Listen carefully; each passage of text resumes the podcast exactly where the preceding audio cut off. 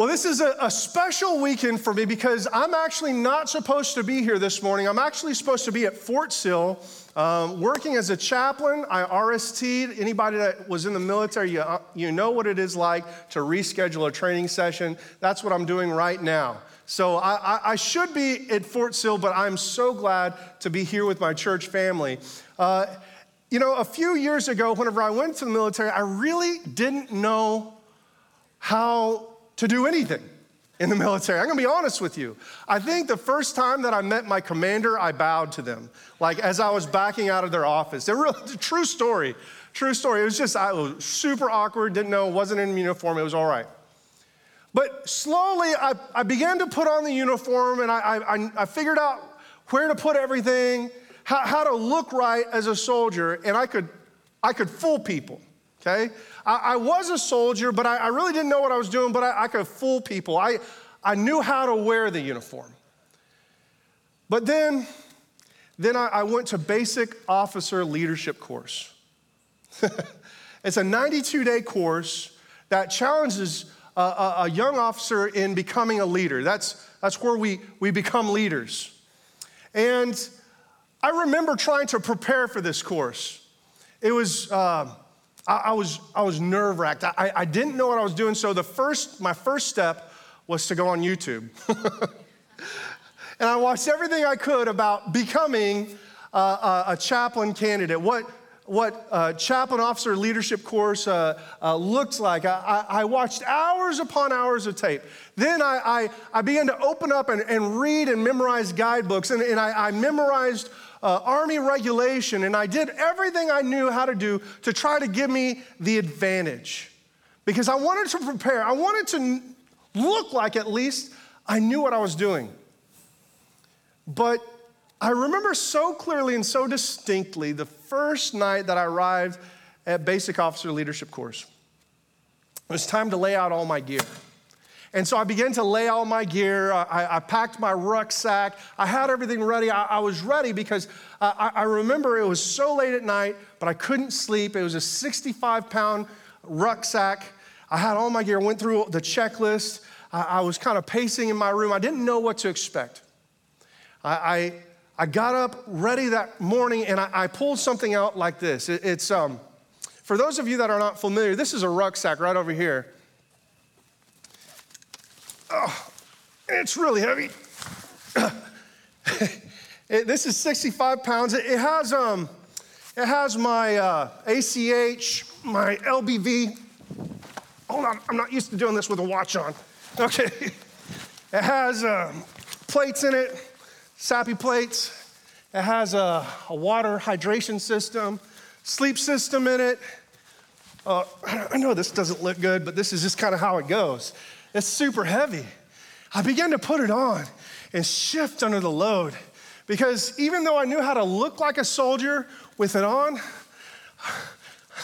I had a hard time moving like a soldier. Once I, I, I, I, put the weight on, I didn't look like a soldier anymore. I looked like a kid with a backpack on. You know what I mean? You know, like that 20 pound backpack and you're in elementary school and you're walking and the backpack's like dragging by your heels. I had things like I didn't know where all the straps went, I didn't know how to wear it. I remember walking over to our formation line and standing there, kind of dealing with it, you know, kind of messing around. I remember very clearly and distinctly because it was at night. And you know, well, it was early morning.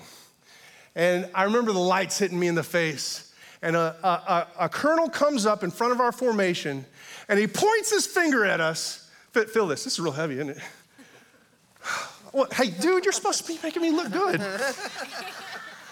a colonel points his finger at me and the whole formation. And he says these words, and I'll, I'll never forget it. He says, Give me all you have and I will make you a leader. I didn't know what all meant.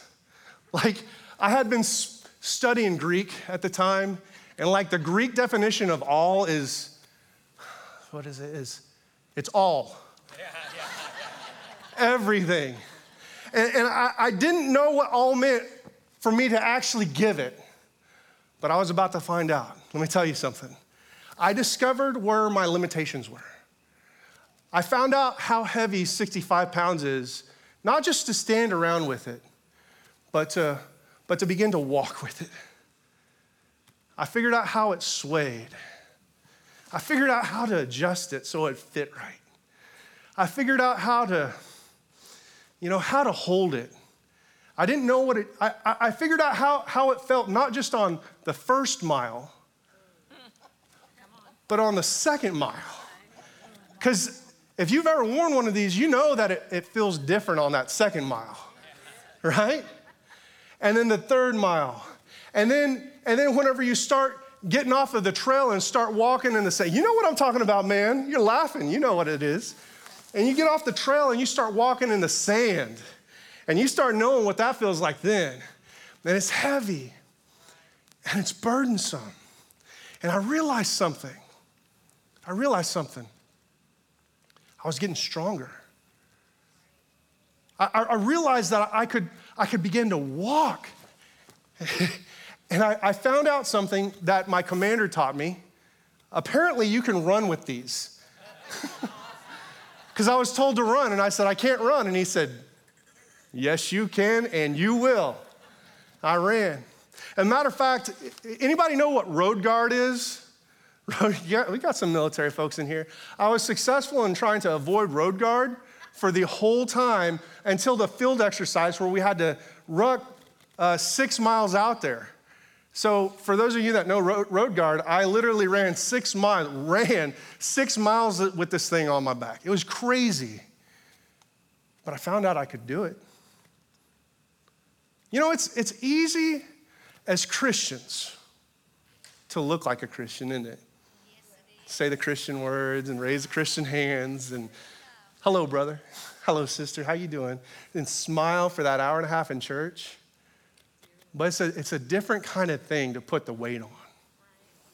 It's a different kind of thing to actually start moving with the weight of the cross on your shoulders. Amen belongs there, Bill. it's a different kind of thing to to actually know what it's like to move as a Christian throughout life and handle the good and the bad, and quite honestly, handle the ugly. And I need to get this thing off my back because it's heavy.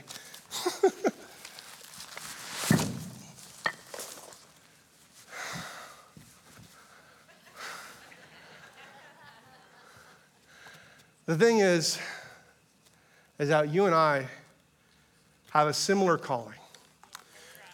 You see, Jesus said something very similar to what the colonel said to me. In Matthew chapter 4, verse 18, Jesus is walking along the bank of Galilee and he finds two fishermen. And he says this Matthew 4, verse 18, and Jesus walking by the Sea of Galilee saw two brothers. Listen, Simon Peter and Andrew, his brother casting a net into the sea, for they were fishermen. And watch what verse 19 says a simple invitation. Then he said to them, Follow me, and I will make you fishers of men. Now, if we look at the context of this passage, of just this, that short verse, we see verse 20, they immediately left their nets and followed after him.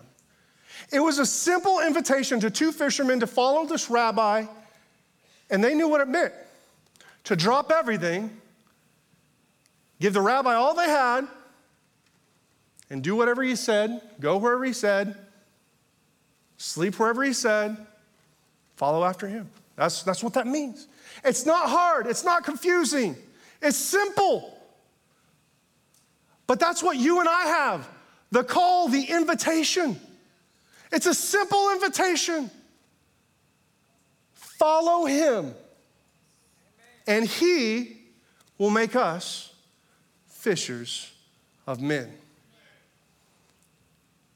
There's a specific invitation to the fishermen, but a general invitation to each and every person that come after. Over the years, we've kind of figured what that really means out. It's, we call it discipleship. It's simply following after Christ. And it's something that each one of us has right in front of us. I love the fact that our church is devoted to God's word. I love the fact that we believe that God's word is inerrant. That means without any errors. It's perfect, it's holy, and it's the word of God that is meant to shape and change who you are to develop you to become who Christ wants us to be. Amen. Amen? I, I, love the fact that our church loves one another. I, I love the fact that, that our church is probably the most friendly place in Oklahoma City and the surrounding area. I, I, love the fact that we receive people and we shake their hands and we hug you, no matter what you smell like. There's some middle schoolers. There. What? It's all right. I, I love the fact that we have mature Christians in our church but before we dive into the specifics about discipleship, I want to have a little time of teaching this morning because I think it's necessary. Not everybody understands discipleship like some of our more mature Christians. And so, if you will permit me, I want to I want to go into a time of teaching. And our tech people have hooked me up with this. I, really love it. I appreciate all their hard work. This, uh, what you're seeing on the screen here, you guys ready for it? Yeah, good. All right. what, what you're seeing on the screen here is really a, um, this is the wheel of discipleship that was developed by Jim Putman. He's written a lot of books about discipleship, but we adapted this wheel uh, for, for this purpose this morning. And I want to go over a little bit about what a disciple really means in Christ. As you see here, there is um, four quadrants, and in each quadrant is a section of, of who a disciple is. But I want to I want to bring us really quickly close to, to this right here, because there's a moment before we are born again that is actually called being dead. Dead in what?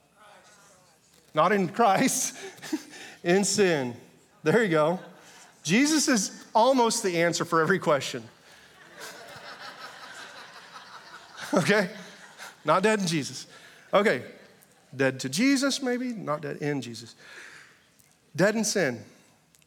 And people that are dead have certain characteristics, characteristics and qualities about them. It's, it's very simple to understand.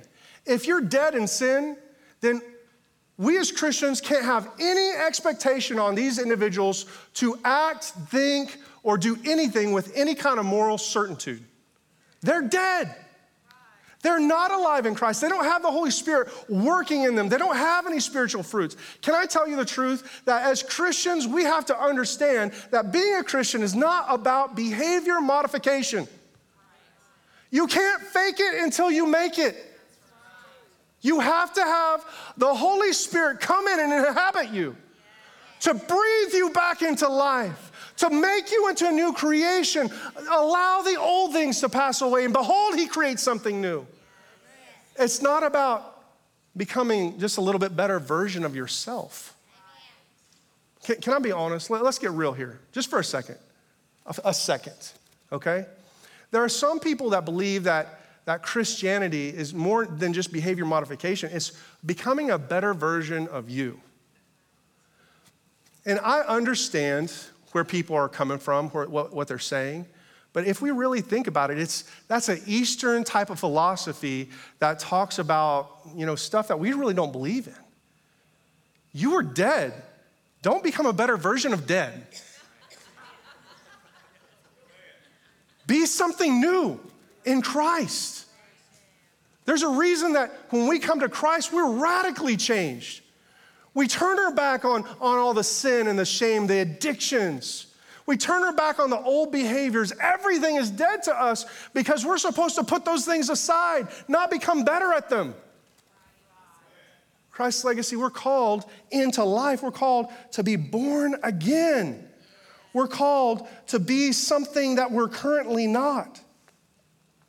And as we look at this portion, when we give our life to Christ, what we find out is this section is called infants. Infants. Tell your neighbor, say infant. They're not calling you names. Don't worry about it. Don't feel convicted yet. Later on. See, as infants, think about what a baby needs. Infants are new people in Christ, regardless of the age. They don't know much about the Bible. They don't know what, what water baptism is. They don't understand about uh, tithing or building funds, uh, turning north. They don't understand these things. They, they need people to feed them. They, they, they get into trouble. They stumble into sin. They're slow to repent, but they eventually do. They need Jesus, but they don't know how to reach out and ask. They don't know how to pray. They don't know how to do these things. They need us to share our life with them, to walk with them, to mentor them, to help them, to train them. They need us to share the truth of the gospel with them. They need us to share new habits. Can I tell you the truth that we are called to live a holy life? That's different than the life that we left behind. We can't continue the same things that we did and call ourselves Christian. It's like, it's like dressing like a Christian, but then not being able to carry the weight of a Christian. And these people need a time that we share with them who they are in Christ, to develop an identity of who Christ is and who they were created to be. These people need lots of grace, lots of mercy, because they need lots of patience like infants. They take up a lot of resources and a lot of time, but it's worth it. I can't tell you how many times that I've picked up my, my little baby and thought to myself, oh man, are you worth it? But he is, he's worth it. And then as they grow and they mature, we find out that, that we are, these, these folks here are called children. They're a child. They're learning how to walk and talk, they're learning how to do things, but they're watching. They still rely on teachers, they still rely on, on, um, on people to feed them spiritually, but they're watching. Sometimes they do some really great stuff. And sometimes you walk into the room and they've messed around with mom's lipstick. Okay?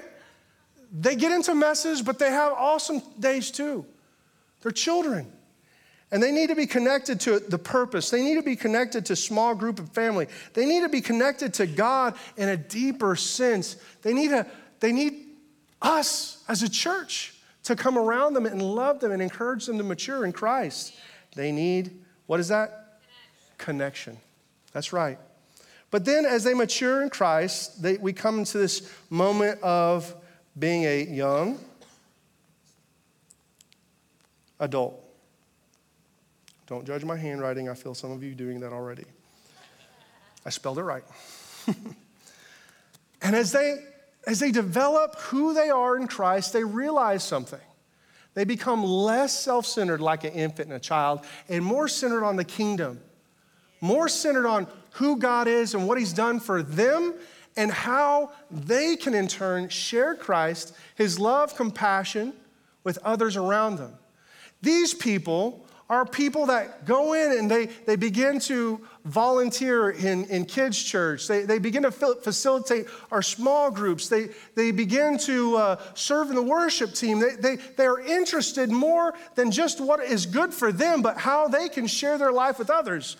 They need to be able to share with their life with others, but they need to do it in a way that is in a safe environment to have accountability and love and support and talk it through with somebody that has been down the road a little bit before.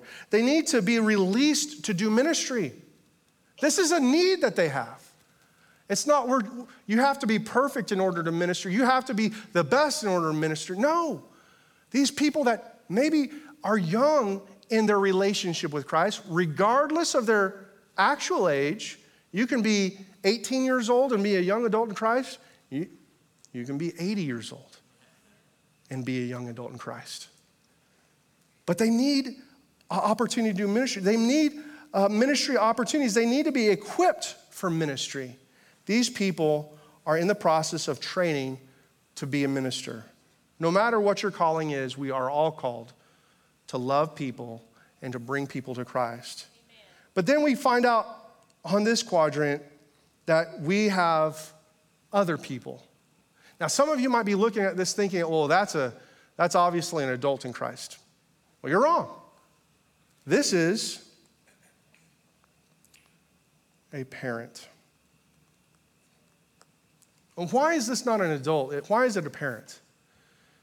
It's because this is all about spiritual replication, spiritual reproducing.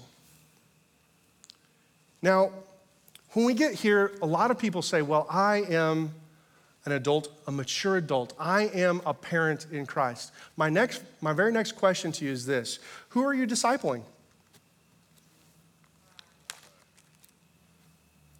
And the reason I ask that question is, is, in order to be a parent, you have to have a disciple. You have to have somebody that you are sharing your life actively with, that you're pouring yourself into, that is not giving you anything in return. How are you teaching? How are you preaching? How are you reaching out and working to train people? These are people that say, There's a new young couple. Come on, babe, let's invite them out to eat and share with them a little bit about what God has done for us so we can encourage them. These are people that say, Well, I think there's a, there's a, a big event coming up at the church. I'm not just gonna sign up, I'm gonna invite somebody to sign up with me. These are people that are excited and encouraged about our church, even though sometimes they feel alone in our church. They, they don't feel like they actually connect. Isn't that weird that you can be the most mature on this cycle of discipleship, but feel like you aren't connecting and don't have a place in our church.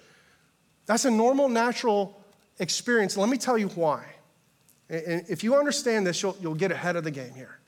The reason why is, is simple because church isn't designed for these people. These people can feed themselves. These people can not only feed themselves, but feed others. These people still have needs, though. They need to have the process of discipleship explained to them and be accountable to other disciples. If you're a parent with kids, some days you just want to be around other parents and not with other kids, and that's okay. You need adult conversation every now and then. You need to go deeper in God's word. That's good. But you still need to be a parent and mentor and, and love people. These people need to be released to disciple another with your help. And these people need to be released to disciple alone. Now, why do they feel like they're not a part sometimes? It's because most of everything that we do at Christ's Legacy and in our churches is to try to is try to love these new disciples, try to bring children into spiritual maturity and cause them to be young adults. And as we look at this at this model here, Christ's legacy excels in bringing children into becoming young adults in Christ. And we have this tremendous opportunity to complete the cycle here by bringing up individuals and releasing them into, into ministry right here, becoming a parent, so that as, as parents, as people that work to develop and love and bring people into the saving knowledge of Christ, that you can go out and win your neighbor, your family member, those kids down the street that just get on your nerves because they're, they're basketballs running into your driveway all the time. You have the opportunity to bring your coworkers to Christ, to witness to them, to love them. This is an awesome opportunity, Christ's legacy, because we can complete the cycle and become a church that is all about the whole discipleship. Amen? Amen. Amen. Amen. Yeah, give God the glory for that. Yeah.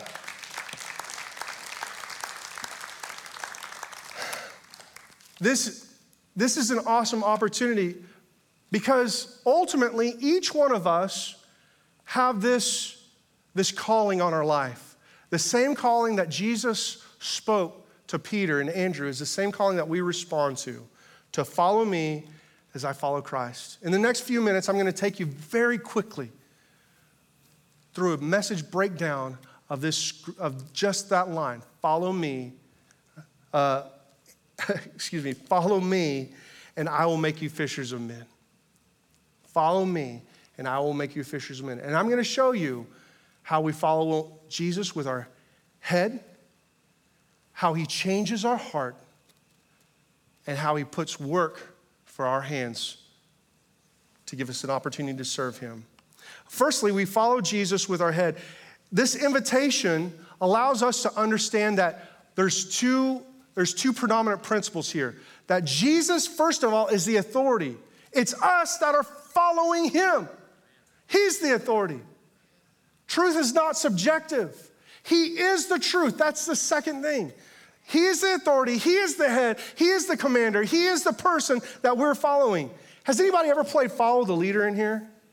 That's a kid's game on the playground. We're supposed to follow the leader. The leader's in the front of the line, we're in the back of the line. Whatever he does or wherever he goes, that's what we do.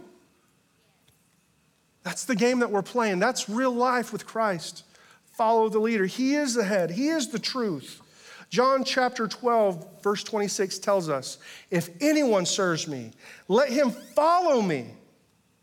And where I am, there my servant will also be. If anyone serves me, him my Father will honor. Can I tell you, it's very clear what we're supposed to do here? We're supposed to follow him. Follow him. Some people have this idea that Christianity is like, like, a, like having a genie in your back pocket.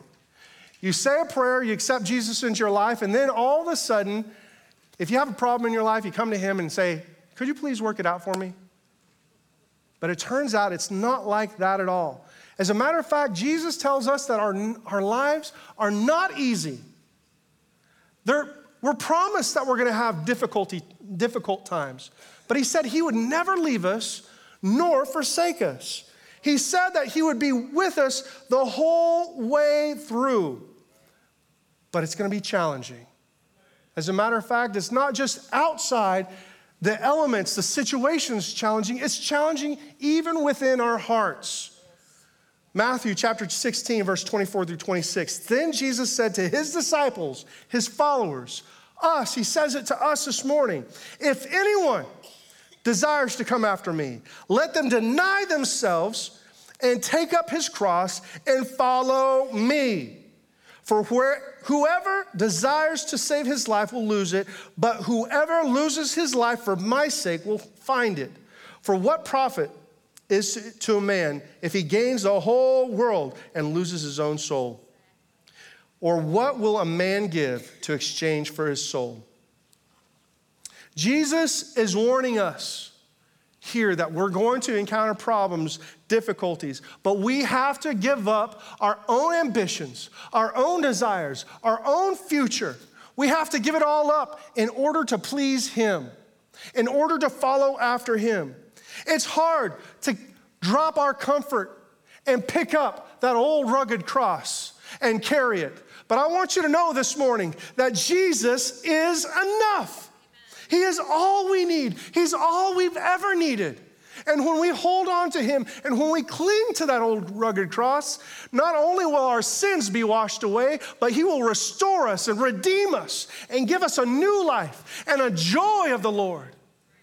It will come into us in a powerful way, and we will be better because of Him. Amen? We have to count the cost with our heads first. We have to count the cost with our heads. Secondly, is we have to we have to understand that the next line is, and I will make you. And I will make you. This is an issue of our heart. If you know, if, you, if you've been in church for a little while, you've heard of the process of sanctification. This is what that is it's a, it's a, it's a heart problem. That Christ comes in as we begin to follow him with our heads, and we say, Lord, I will follow you. He says, okay, it's time to get your heart right. We don't get things right first and then come to him. We come to him, and then he begins to change who we are from the inside out. He changes us, He reshapes us, He molds us into His image. It's not behavior modification. I've said it now three times. It's about allowing Christ to come inside of who we are and change us from the inside out. It's, it's, not, it's not about figuring things out. It's about allowing the, the love of Christ to penetrate who we are and become something that we haven't ever been. John chapter 15, verse 1 says, I am the true vine, and my Father is the vine dresser.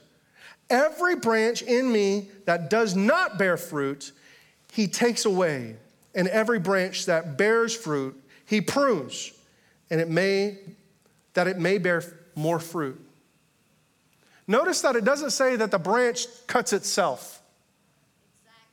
Exactly. It doesn't say that the branch just needs to try a little harder that God will literally come and allow life's experiences and situations to mold and shape you with his loving hands.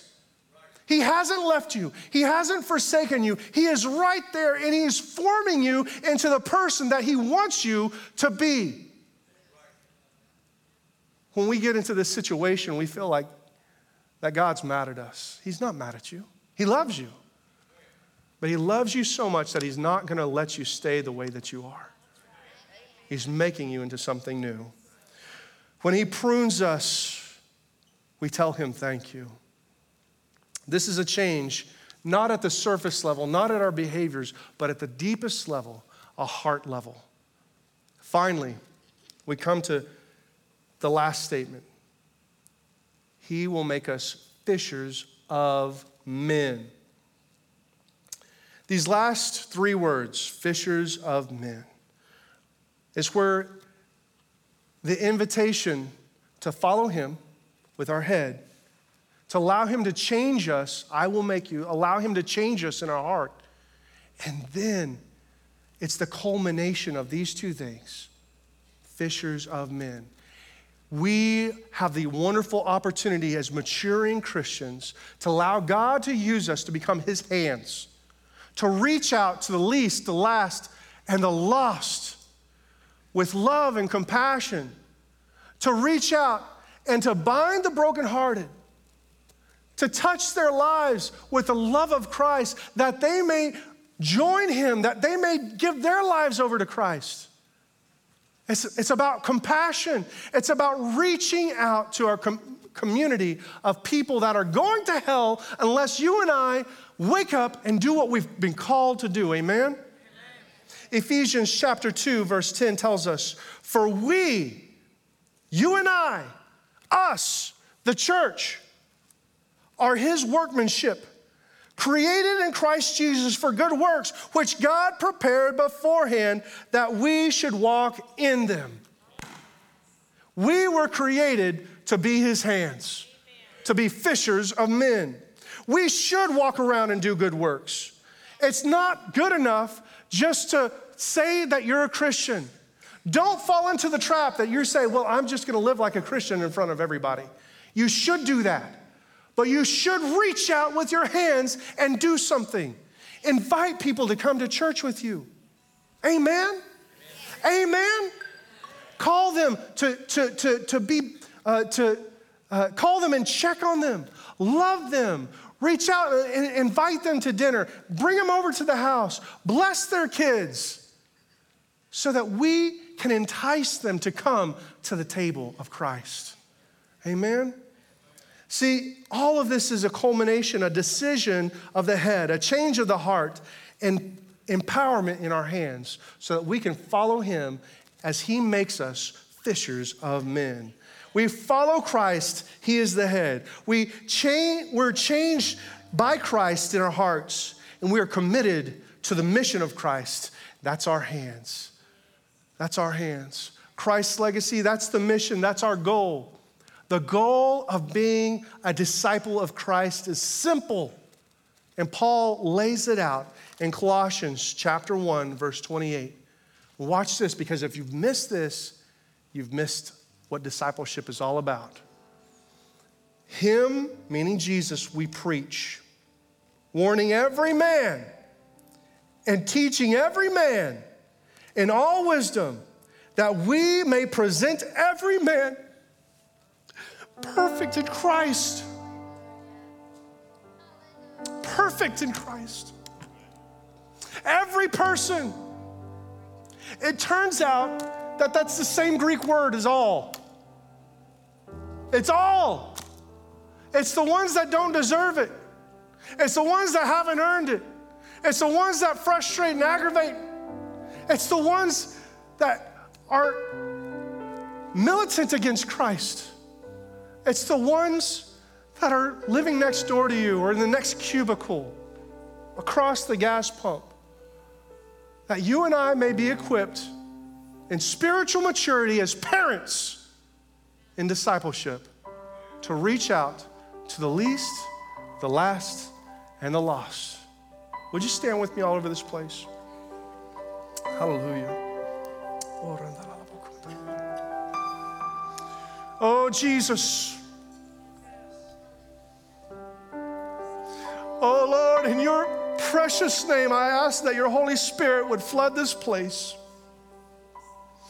Lord, I pray that your conviction would fall on us right now.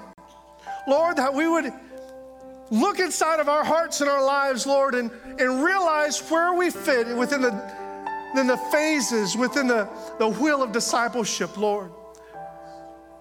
Lord, when we be challenged, Lord, to level up, to grow up in you and become parents, become young adults.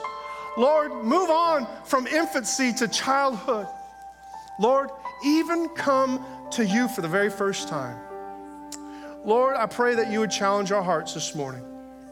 With your head still bowed and eyes still closed, I'm looking all over this room right now. And if you have never given your heart and life to the Lord, or it's been so long that you think you've fallen away from Him, I simply want you to lift up your hand. I'm not going to call you out or embarrass you, but I want to know that I'm praying with you this morning. Would you just simply slip up your hand and say, Pastor John, you're praying for me right now?